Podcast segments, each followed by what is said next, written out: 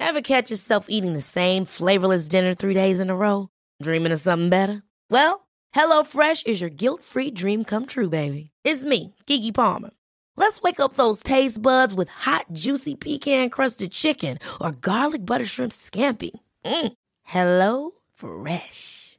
Stop dreaming of all the delicious possibilities and dig in at HelloFresh.com. Let's get this dinner party started.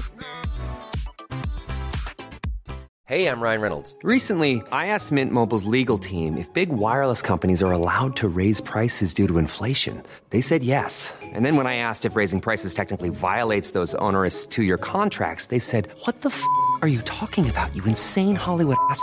So to recap, we're cutting the price of Mint Unlimited from $30 a month to just $15 a month. Give it a try at mintmobile.com slash switch. $45 upfront for three months plus taxes and fees. Promo rate for new customers for limited time. Unlimited more than 40 gigabytes per month. Slows. Full terms at mintmobile.com.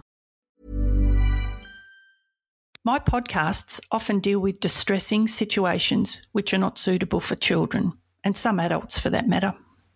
Some of what I discuss may trigger uncomfortable emotions. If that does occur, please reach out to Lifeline, Beyond Blue, or any other support service or person you feel comfortable with.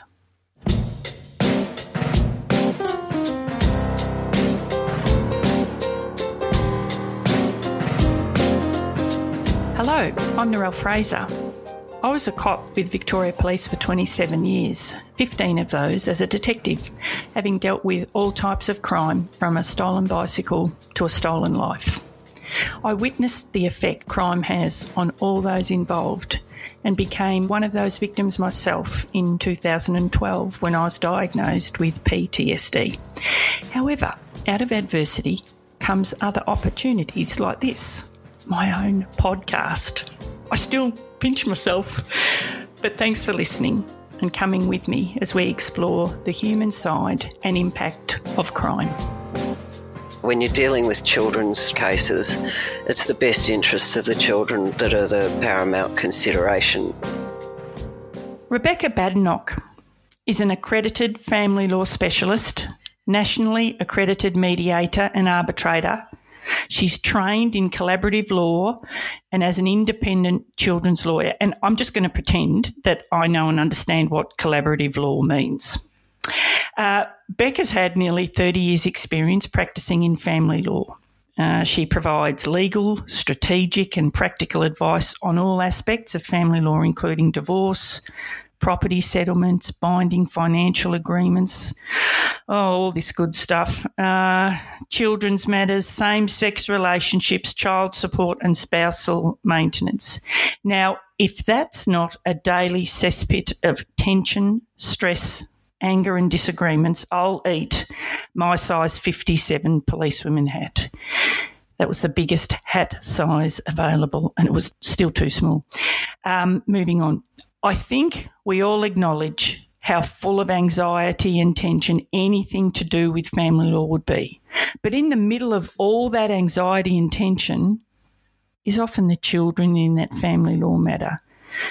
And Beck's the one who often represents those kids in her role as an independent children's lawyer. Since 1997, Beck's been a partner in charge of various large and well regarded Melbourne family law teams. And she's the co founder and legal practice director at Culshaw Miller Badenoch Lawyers in Melbourne since 2018. And you know what? I'm betting that you wouldn't want to start trying to negotiate anything with Beck. Like maybe the price of a house she was interested in or a nice piece of furniture on eBay as she'd know all the ways to get you to agree on what she thought was the best price. So, welcome, Beck and thanks for taking time out of your really busy day for us here at NFI. Oh, thanks for having me, Narelle. It's exciting to be chatting with you. Look, so that we all start off on the same page and understand each other, what is collaborative law? It sounds so very important and so very serious. Uh, collaborative law is one of the processes available to people who are separating, and it involves um, a far more open way of communicating, I guess. The lawyers and the parties all tend to meet together most of the time. The advice that each lawyer gives to their client is known to the other side. Um, there's full and frank disclosure, which there has to be in all family law matters, but yeah, it's a particular process, and and um, it's it's meant to be far more amicable and get people to work together with the assistance of counsellors and financial advisors and you know anybody else they might need to get the best result for the family as a whole. I imagine what you do is so very different to a normal courtroom where you're on opposite sides of the fence, as it were. Like what you are saying is that you all work together so much more. Hello, one could actually say collaborating. Um, look, can I say to you that most family lawyers in Melbourne, um, and you'll appreciate that it's, you know, we all know each other. I'm sure it's like being a policewoman to some extent. We all know each other, and those of us who are old enough and ugly enough have worked with each other for decades. So, you know, we, we, um, we, we, in Melbourne, we tend to collaborate anyway. And I think that's largely the case with family lawyers across Australia. Certainly, that's my experience in Adelaide and Western Australia. Um, but I, I, guess collaborative law formalises that process.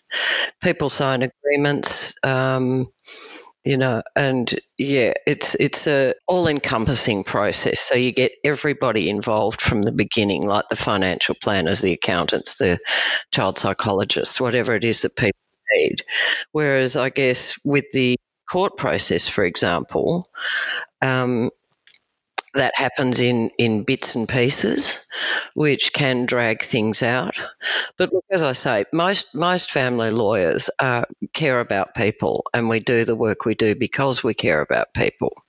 So you find that people will do that naturally in any event, if that makes any sense. It certainly does. But now on to something I read about you while I was, whilst I was researching for today, and I had no idea what it meant. I'm not doing well here, am I? I don't know collaborative law and I don't know what I read. I saw that you were a competitor in the Australian Women's Keelboat Regatta. What on earth is a keelboat? um, bless your cotton socks, Narelle. You're talking to me about my favourite thing. So don't let me start waxing lyrical about that too much. Um, a keelboat, I, th- I think the, the sort of technical definition is a is a sailing yacht that has a fixed keel. Um, so it's yeah, the Women's Keelboat Regatta is a fantastic event, um, and basically sailing historically is a fairly male dominated sport, but a um, a wonderful woman called Gay Clough, who just sadly passed away actually, um, started this regatta. And it takes place in the deepest, darkest, coldest months of winter because that's the only time that the male sailors would lend the women sailors their boats. and we get out there and we compete.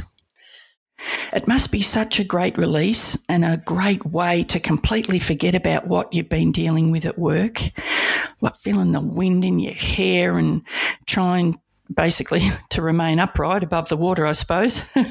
Absolutely. you know, when you were when we were talking prior to this, you were asking me about how I cope with it, um, and I mean, beyond the usual supports of family and friends and, and colleagues, um, a fairly dark sense of humour at times.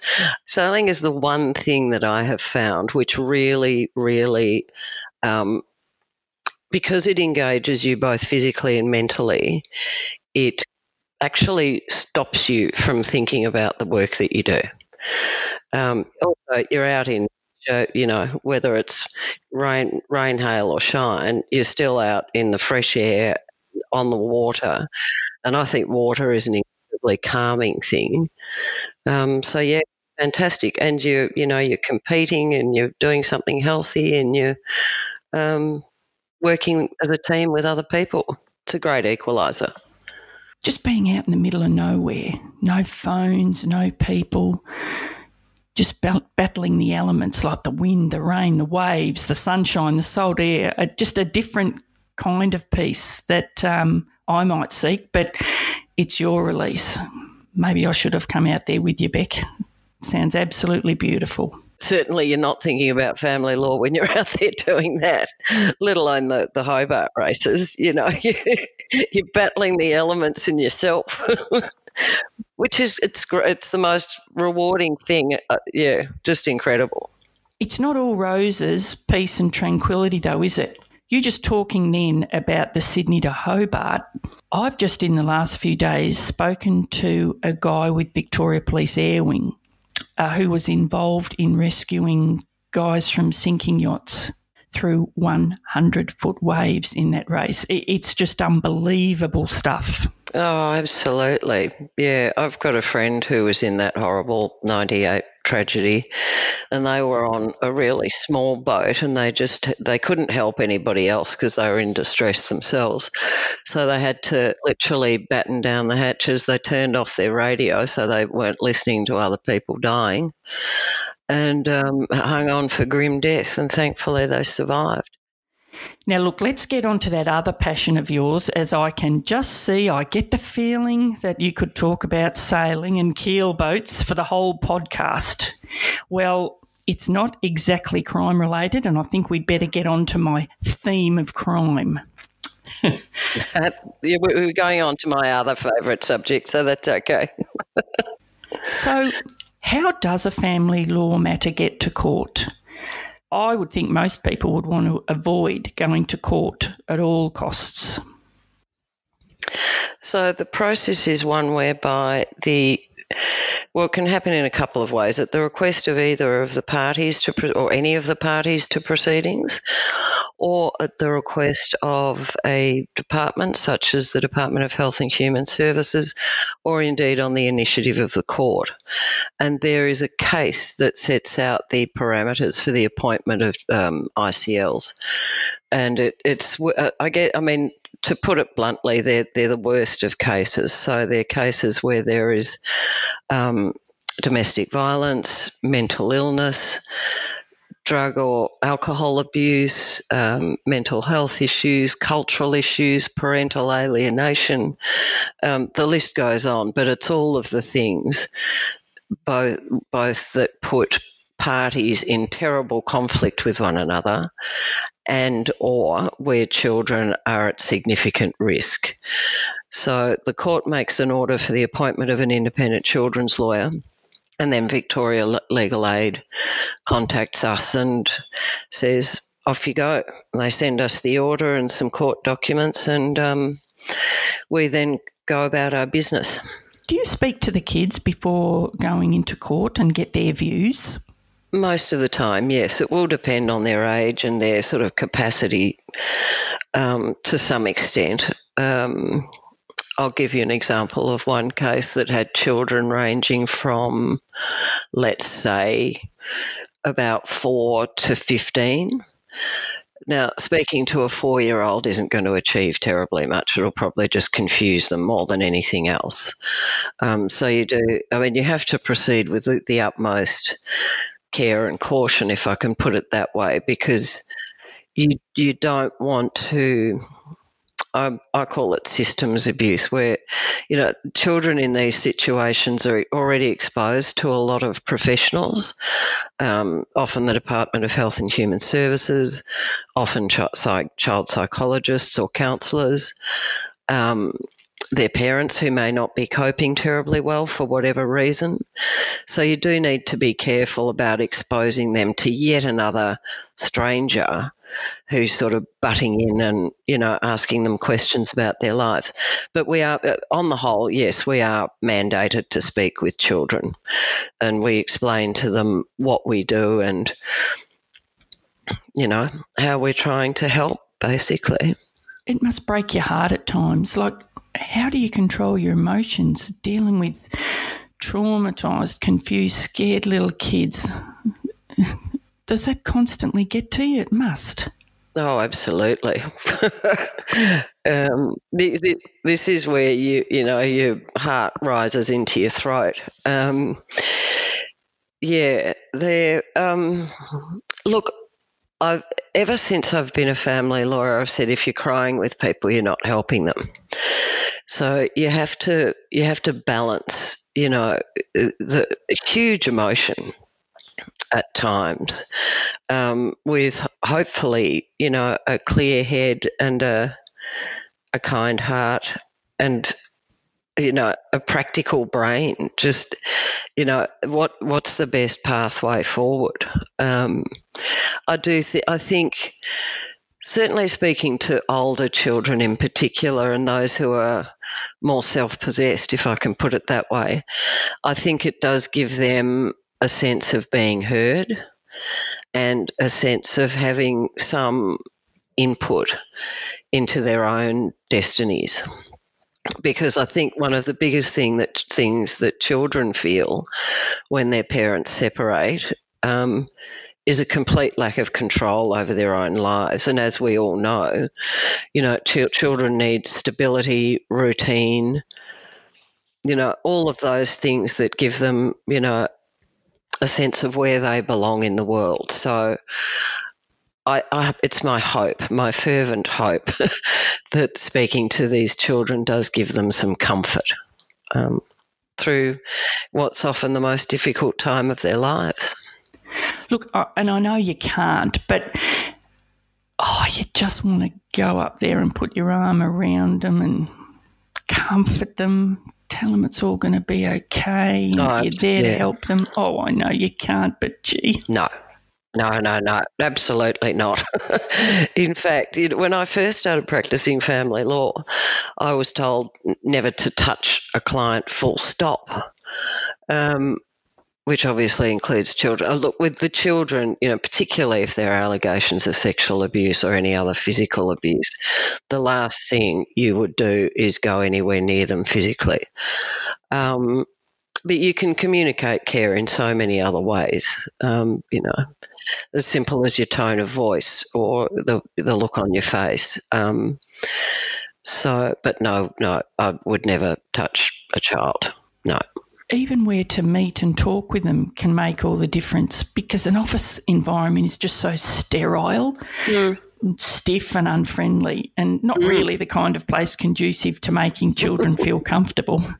Um, obviously over the last year I've been meeting with children, well, meeting in inverted commas with children by phone or Zoom or, you know, some of this other marvelous technology that we've all become familiar with. Um, but it, before that, I would meet with them in my office, which thankfully is a converted home, which I think puts people more at ease than going into a big, you know, fancy commercial office. Um, but keep the door open.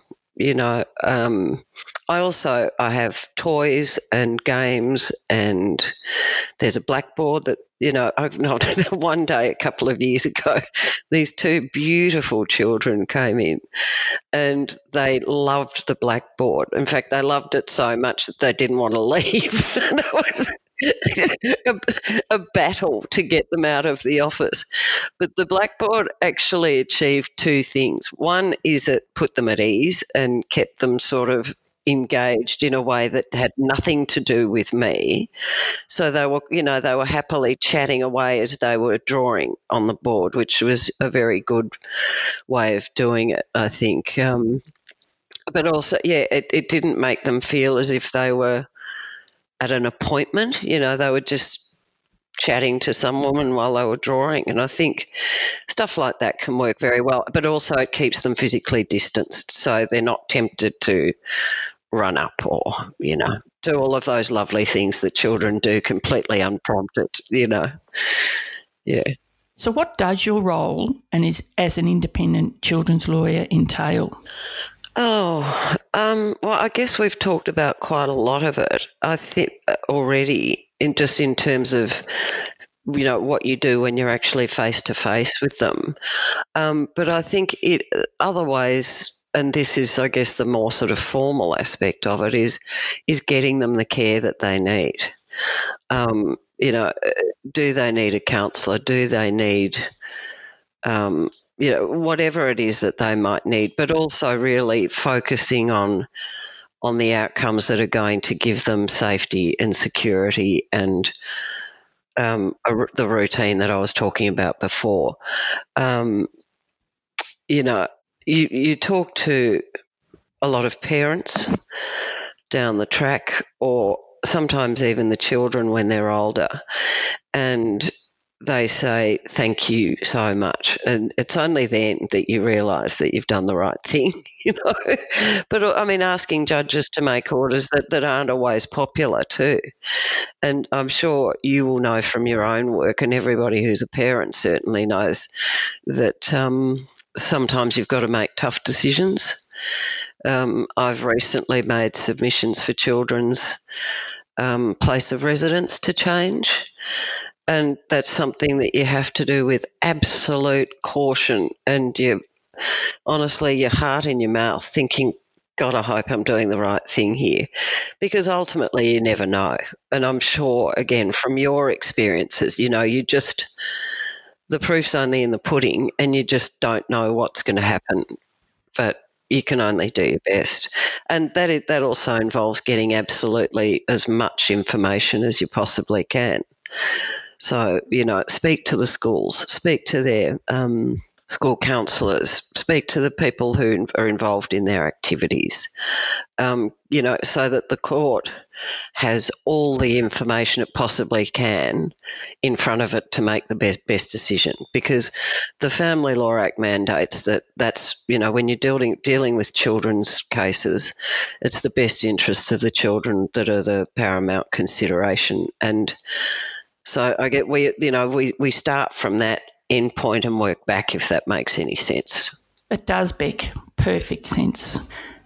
So, how do you manage dealing with the kids? Um, because much of your day is dealing with not only the kids who feel, um, as we said before, traumatized, confused, scared, but also the parents are feeling like that. Like that kind of stuff must tug at your heartstrings? Um, well, we talked about sailing at the beginning, so I won't go into that again. Um, having very good friends and family around me, having wonderful colleagues, and as I said, and I think something that you can probably appreciate too, a, a very dark sense of humour at times. You know, you wouldn't want a quote unquote normal person to hear some of the things that we say because they'd definitely be misunderstood. Um, but also, I think I might I might have mentioned to you, and this this should be taken in the vein in which it's meant. But I, I have a friend who has very kindly put herself in my firing line, and um, most Fridays she'll either ring me up or we'll meet um, to catch up, and we talk about the job of the week, um, which gives me an opportunity to uh, download, I guess, you know. And look, sometimes it will be funny cases. More times, more often than not, though, it's the ones that it, that have kept you up at night, and it's just nice to talk to someone else about how things have gone. So, is there a particular reason you went down the path of assisting children in the court process? What was your, uh, what would you call it, why did you do that? Um, a few, I guess. Of, of, first and foremost, yes, loving and caring about children and more broadly families in distress.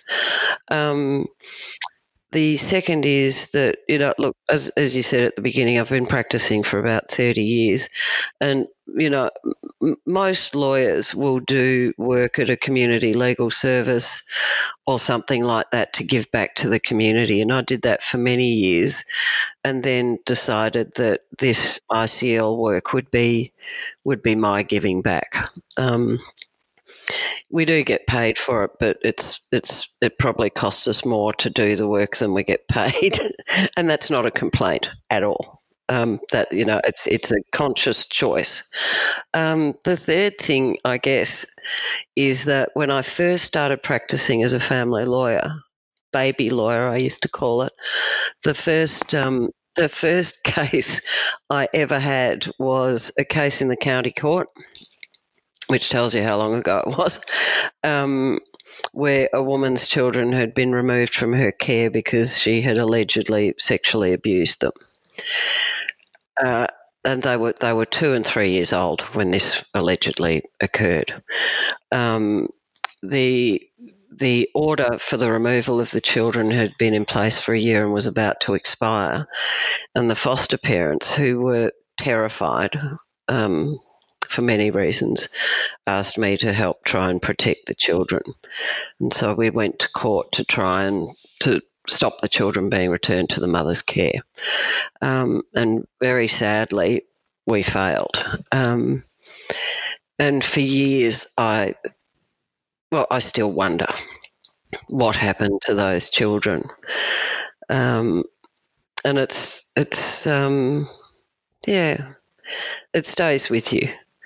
But so that's that's def- that cases like that are definitely one of the reasons um, I want to do this work because um, if you help one child, and again, as I'm sure you know from all your you know experience, um, you can make a difference. So, have you ever wondered on leaving court whether you or and or the court have made the right decision about a child? Because I can remember many a night going home after court or after dealing with kids and their parents, wondering whether I'd made the right call about um, allowing a child to return to either parent or a carer and how that child was going to cope. Oh, it's an awful feeling. Oh, absolutely, absolutely. Um, I mean, look, I you know, what we do is nothing compared to what you've seen, I think. Um, well, maybe it's just different. Oh, again, one of the first clients I think I ever had um, was a, a man who was very distressed about not seeing his children. And um, we, you know, we we walked through that case. Obviously, I wasn't a children's lawyer in that case. I was a I was acting for him as a parent and sorting out his property stuff. But you know, uh, we we were. Um, I literally held his hand. Well, not figuratively held his hand all the way through what were some very difficult and distressing proceedings for him as a parent. And both of us felt that the result was not what it should have been. Um, but I, you know, I, you know, half feeling my way through it, I think I said to him, your children will figure this out themselves eventually. And they felt like fairly hollow words at the time. I can, you know, I just thought, oh, what else am I meant to say to this poor man? Um, but oddly enough, 15 years later, he got in touch with me and said, Do you know what, Beck? You were right. I nearly burst into tears, you know, with with joy for him. Or just he, you know, he said, "I listened to what you said, and bless him for doing that." Um, but he was back in touch with his children, and it's just that stuff like that, you know. You Do you remember what it's like being in your twenties? I sometimes look back at that period of my life and laugh just as much as I cringe. If you do the same, then you've got to watch Queenie, the new original series on Hulu. Who is Queenie? Queenie is a 20 something year old living in London. She's facing all the firsts first major heartbreak, first shitty apartment and soul sucking job, first therapy session to work through those mommy issues. Can she turn her quarter life crisis into a revolution? Maybe. Will she make some questionable decisions along the way? Definitely. The new series Queenie is now streaming on Hulu. Get up to 30% off wedding jewelry at Bluenile.com and remember the joy of your wedding day forever. Blue Nile offers everything from diamond and lab grown diamond wedding bands to classic pearls, earrings you can design yourself, even gorgeous sapphire pieces for your something blue. Whatever you choose, Blue Nile's pieces are all graded for excellence for a lasting memento as brilliant as the love that inspired it. Right now, get up to 30% off at BlueNile.com. BlueNile.com. Ever catch yourself eating the same flavorless dinner three days in a row? Dreaming of something better? Well, HelloFresh is your guilt free dream come true, baby. It's me, Keke Palmer. Let's wake up those taste buds with hot, juicy pecan crusted chicken or garlic butter shrimp scampi. Mm. Hello Fresh. Stop dreaming of all the delicious possibilities and dig in at HelloFresh.com. Let's get this dinner party started. If you're struggling to lose weight, you've probably heard about weight loss medications like Wegovy or Zepbound, and you might be wondering if they're right for you. Meet PlushCare, a leading telehealth provider with doctors who are there for you day and night to partner with you in your weight loss journey. If you qualify, they can safely prescribe you medication from the comfort of your own home. To get started, visit plushcare.com slash weight loss. That's plushcare.com slash weight loss. plushcare.com slash weight loss. Can't beat it. Yeah, it makes it all worthwhile, doesn't it? Well, it's a privilege to do it, isn't it? Gee, it can be tough at times. Um, Mm. Mm. I know there's many cases that have kept me awake at night. Oh, all the time, all the time. Um, oh, look, you know, the wisdom of Solomon would be a great thing, wouldn't it? Uh, you, can you can only do your best, and I hope that doesn't sound flippant, because again, those of us who work in this space, including you, you know, I think we all we all do it because we do care. Um, that, I think that's all you can do, don't you? Yeah, I know what you mean. Go home thinking, will they be okay? As I said, have I done the right thing? What if I've made the wrong decision? What if I'm wrong? What will happen to them? Oh, it's awful.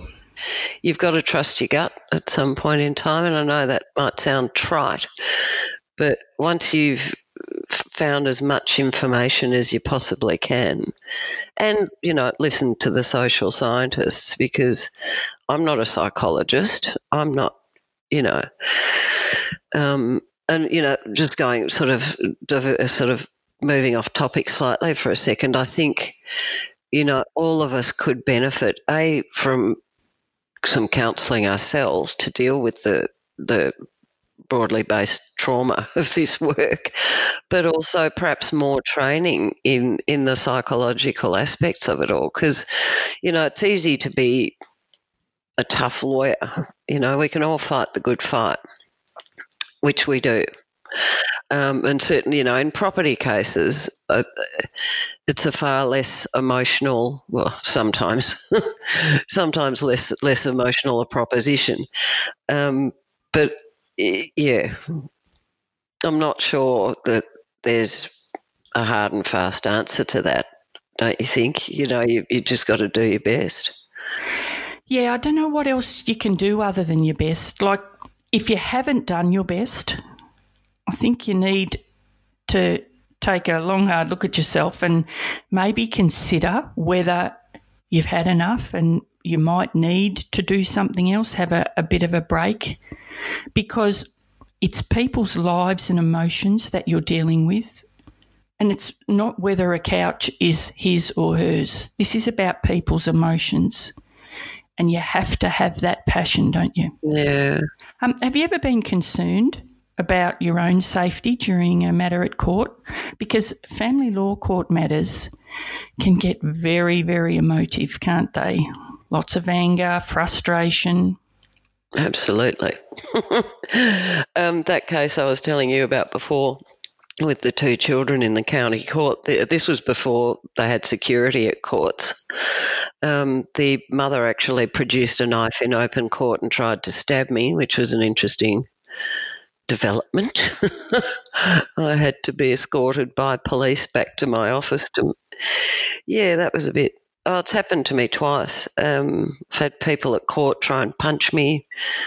I had a client who stalked me for years. So yeah, I mean there is definitely a potential risk, um, and you have to be circumspect and and careful. Um, both about your well, I mean my primary concern is my clients' safety because they're usually the ones who who are in the firing line. But certain no, lawyers can be um, targets as well. You know, if you're doing something that people don't like, some people will try and get retribution. Have you got any ideas of how the family law process could improve? Like, what could we do now to start that ball rolling? Uh, if I had to pick one thing, it would be listening to social scientists.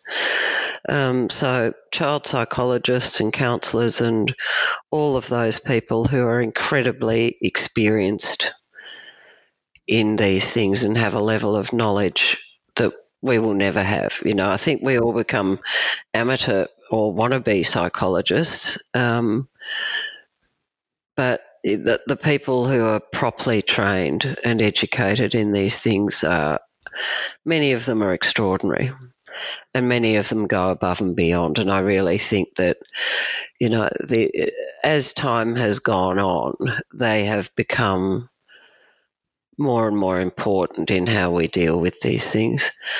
And also just the acknowledgement that, um, uh, you know, the welfare of children is the paramount thing in all of this.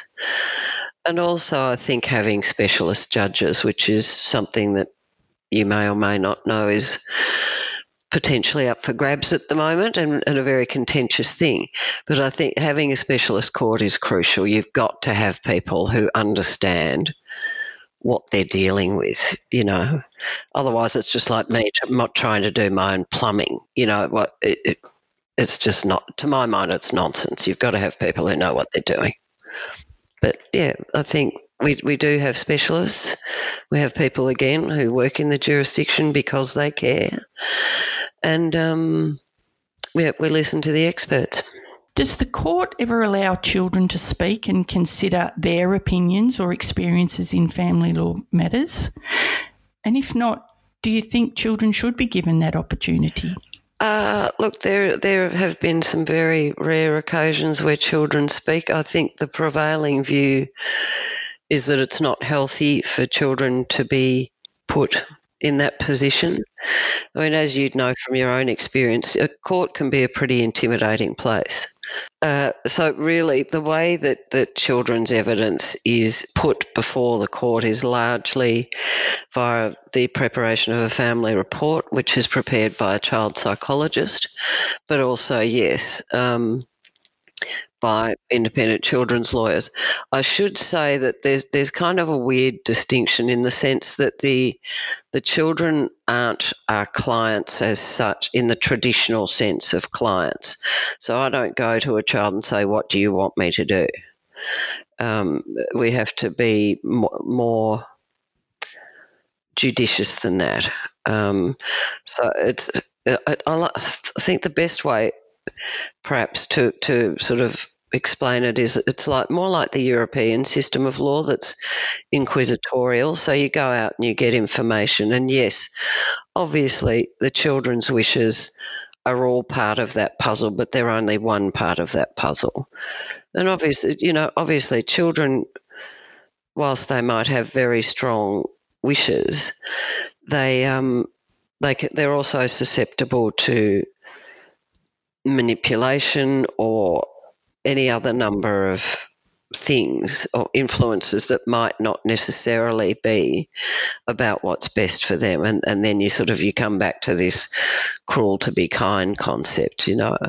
I have had occasions where children have been quite cross with me or quite sad about recommendations that i have made. And again all you all you can do is is cross your fingers and hope that you've done what's best for them. What's the age of the youngest child you've represented? Three months old. Oh, that's so sad. Mm. Boy, life's begun with a battle for that little person, hasn't it? Yeah. and you do think, goodness me, you know, if, if you've had this level of intervention in your precious young life, you know, yeah, that, that stuff can be really very sad. What's one of the biggest frustrations uh, working at the family law court? Money and delays. That was easy. well, look, there just there aren't enough bodies you know, there aren't enough judges, there aren't enough registrars, there aren't enough counsellors, there aren't enough psychologists. Um, and yeah, without wishing to be political about it, you know, that that, that then goes to the money aspect. Um, we have had some new judges appointed recently and some new registrars, um, which is fantastic um, and really encouraging. Um, but you know, and I'm sure you've heard the horror stories like everybody else. You know, court lists blowing out to to 18 months and all this stuff, and it, having to say to people, "Look, I'm sorry, but you're in the queue." You know, that that's cold comfort to someone who's in in distress and desperate. And then you look to other avenues like mediation and um, or counselling or you know all the other things, tools that we've got in our in our toolkit. But litigation, really, you wouldn't wish it on, on anybody. It's it's no fun. So, is court the last resort? Do people attending the family law court have to attend mediation or something else prior to fighting it out at court? Yes.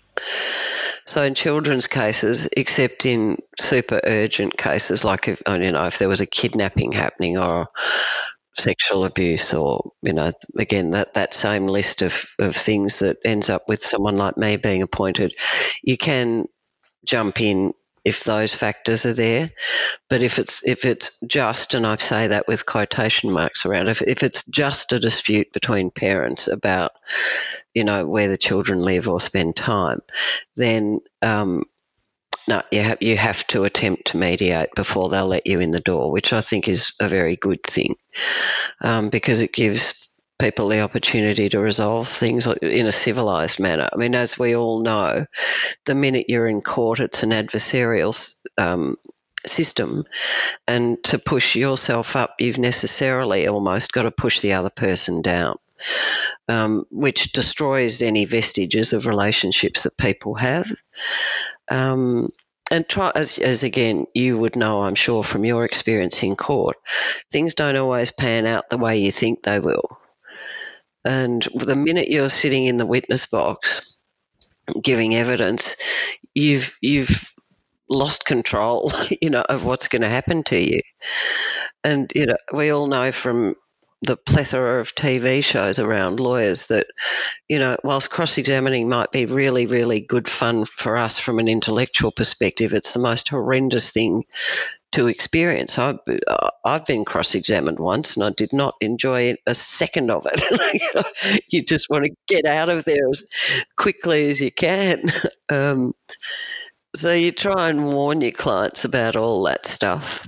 And look, there, there's a whole raft of people that we never see as lawyers, and they're the people who manage to resolve things themselves. For those who don't, I would like to think that, that we do our best to resolve things quickly and sensibly and as amicably as possible. But if you have to go to court, then you, you put your best foot forward. What's the general timeline in getting a matter in front of a magistrate? Uh, at the moment, it's about a year, give or take. It's just too long. It's so unfair on all the parties. But also, the parents' lives are in the balance until a decision is made. It is, yeah, it is. And look, they all work very well, everybody works really very hard at, at getting these things done as quickly as possible. And obviously, the more the more desperate the case, the more priority they're given. But but the law is, and again, you will know this firsthand. The law is clunky, and it's really it's not designed to deal with human relationships. It's just not. But and you know, and that's why there's this constant search for for a better way.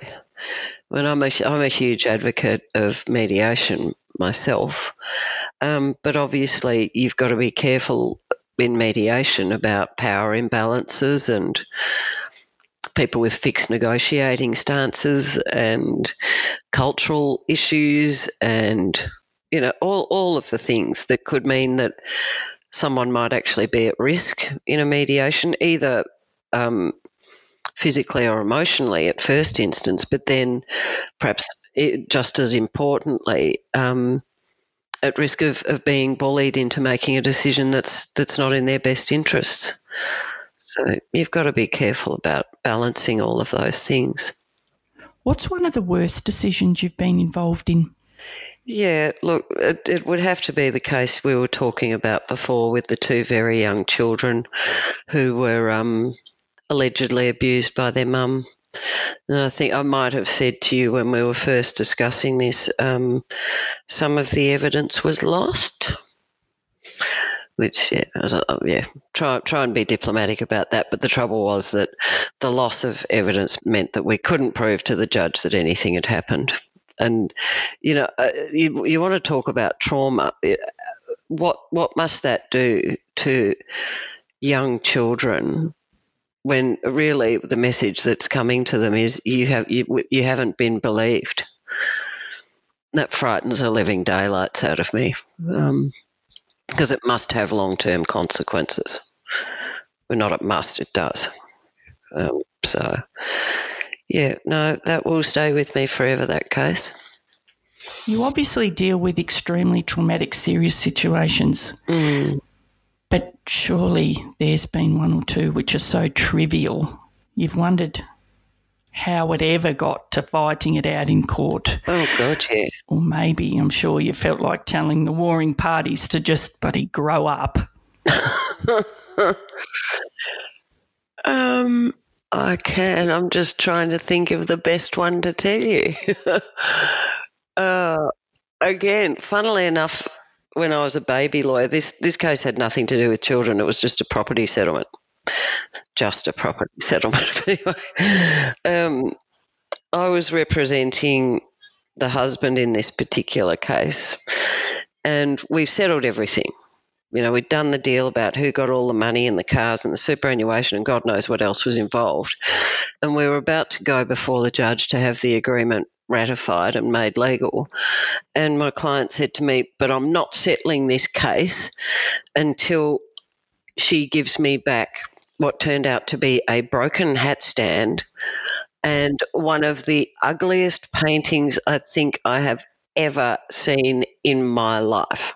it was just, it was going to cost him more to argue about those two items than they would have cost to replace. And I said, I will buy you a ruddy hat stand with my own money, said the girl who was being paid $30,000 a year this is just absurd. I said, I'm not going into court and arguing about that. Not doing it. You know. Thankfully, he listened to me, but I had to be fairly um, strong about it. Broken hat stand, honestly. I do, uh, laughing about that though, I do think with some people, fighting is just another way of holding on to people sometimes. It, sometimes people have huge disagreements about the way things should be, whether they're philosophical or financial or whatever it might be. But then there are those people who just can't let go. And fighting is one, albeit perverse, way of remaining engaged with someone. Does that make any sense? Yeah, it does. Yeah. So we try and avoid that for people as I said, I, th- I think it wasn't about the hat stand. Well, it obviously wasn't about the hat stand. I think it was about about hanging on, which is is quite sad, really. You know, and look, I have had you know numerous clients who have just not learnt how to let go, you know, and that then you start talking about the cycle of grief and who is more advanced in the cycle of grief out of out of war, warring partners, because obviously the person who is more advanced in on that journey is is is going to make more rational decisions and going to be able to deal with the, the process of negotiation better. Whereas the person who's sort of lagging behind emotionally is going to be more irrational. And I think that's it will certainly that's something we have to take into account when we're dealing with our clients. Because you might think, God, you're being an idiot. But, you know, then you've got to look behind that kind of behavior and say, okay, you know, uh, just looking at it, you know, head on, it looks stupid and irrational, but there's obviously a reason behind it. And then, then we get it back into the area of amateur psychology. but it's fascinating. Human nature is fascinating. I think, and I'm sure you do too. you know, that's why we talk about these things, isn't it? The other thing too, I think th- uh, this isn't a hard and fast rule, but I think the more educated the person, the more they try and second guess the process, and inevitably it trips them up because you know, rule one of being cross examined is yes or no answers, not volunteer your life story and start meandering around issues that have got nothing to do with it. You know? but um, it's again, and that's about the lack of control the minute you're in the witness box. You know, people, you see these people who are super, super confident, and you, all, all you want to do as their representative is jump into the witness box and tell them to shut the hell up, you know. Can you tell us if there's a case or what case it is that um, has kept you awake at night and maybe still does and never left you? I think we've all got one or two of them. Before I started doing family law, I had a, a brief and painful apprenticeship in personal injuries law. And um, I did a case that was all over the news at the time. Um, a woman who was pregnant with twins had slipped over in Coles, and the children were born spastic diplegic and spastic quadriplegic. Oh, and my heart's in my throat when I talk about this too. But anyway, she was suing the supermarket in question, and there were, you know, behind the scenes, there were insurance companies fighting about whether a pregnancy with twins constitutes one or two accidents and all sorts of charming stuff like that. But you, we were in the Supreme Court, and um, the mother of these children was giving her evidence. And forgive me if I get emotional, but I know I do when I, whenever I tell this story. Her barrister said to she she had given the most beautiful, honest, straightforward evidence I'd ever I'd ever heard, and almost still ever have heard to this day. There was not an ounce of self pity in this woman. She was just extraordinary. And then her barrister said to her, "Where does one one of the girls um, spend most of her days?" And she burst into uncontrollable floods of tears and shaking and we had to adjourn and give her some time to calm down. And we came back and he asked her the same question again. And she said she spends her time in the back room. Oh, Beck, that, that is so sad. Oh, sorry, I knew I'd cry. um, but the entire courtroom was in tears. And the case settled shortly after that. so that's a good result. Um, but yeah, the unpredictability of evidence, you know. Sorry to tell a distressing story, but it, it I think it bears telling, you know, so people know what they're getting. That oh, Narelle. Oh, I've got to admit, you all right? Hard to keep going after that. Jeez, thanks, Beck. I've got to try and get myself, myself together oh, here. Sorry. Oh, how could you not be affected by that? if you're not, you don't have a heart. They just, but they never leave you, do they? I'm sorry to upset you, but I'm glad you feel it too. You know. Øh, oh dear. Yeah. Oh, how am I so, supposed to go on after that? I don't know. Look, Narelle, it's your train. You tell me. I actually wasn't expecting you to be consoling me here, Beck. oh, deep breaths. now that's a surprise. Dear me. So, what sort of advice would you give people listening now who are considering going through the family law court to determine the outcome of their particular situation? Um, get really good advice. Get really good support, and I don't mean family members and friends. And I know that I mean you need them too, without question. A, a, word of caution about family members and friends: they inevitably have a vested interest in the outcome, and because of that, don't always give the best advice. So, whilst you need them like never before in terms of general emotional support and other things like that, get professional support from someone who does not have a vested interest in the outcome of your case. Excuse me, and and yeah, get get good advice and find someone you trust. You know, it's an incredibly important relationship, and not, not everybody gels. You know, someone that I feel comfortable with, or who feels comfortable with me, next person may not at all. So find a good fit, get good advice, and follow that advice, and and get really good professional support, which I probably think you know is good advice for all of us, really. Not. Well, Beck, we might end end it up or wind it up here. I, I think I'm going to have to go and have a cup of tea and a good lie down. oh, Narelle, thank, thank you so much. I've got to say thank you for what you've done um, and what you're doing for those in our community at their most vulnerable.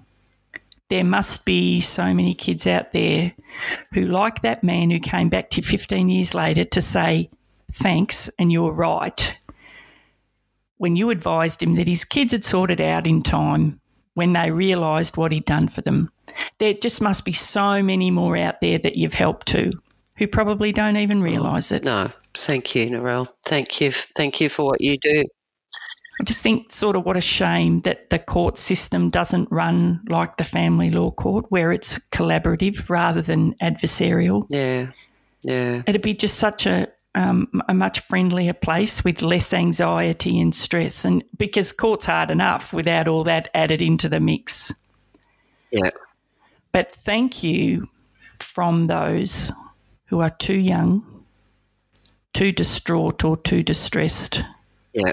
And don't remember what you've done for them. Feel all right? And I don't feel bad. It, it just shows the human side of what we do and how it affects us. Oh, and look, I'm not embarrassed about getting teary at all. I think it's I think it's healthy. Like most of us, I suppose, who care and have compassion and empathy for each other. This has been looks really lovely, Narelle. Thank you. Thanks, Beck.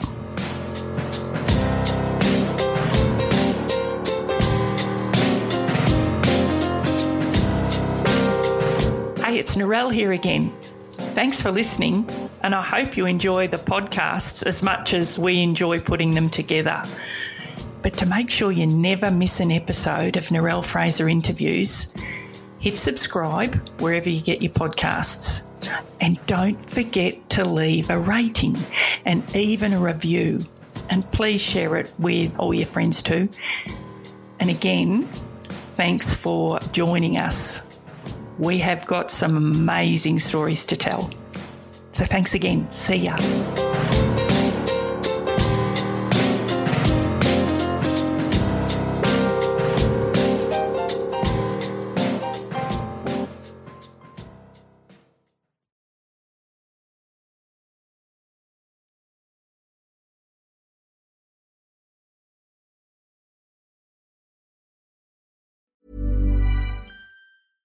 Ever catch yourself eating the same flavorless dinner three days in a row?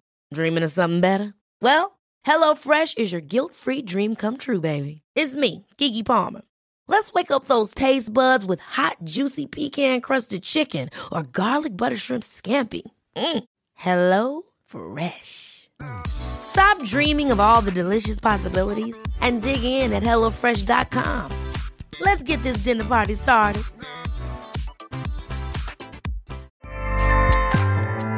ACAST powers the world's best podcasts. Here's a show that we recommend.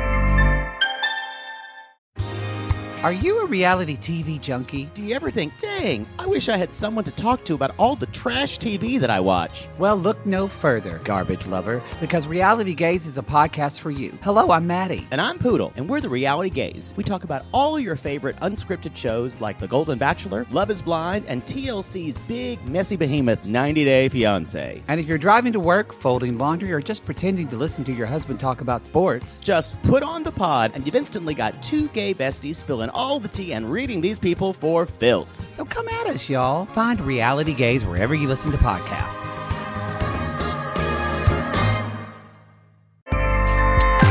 ACAST helps creators launch, grow, and monetize their podcasts everywhere. ACAST.com.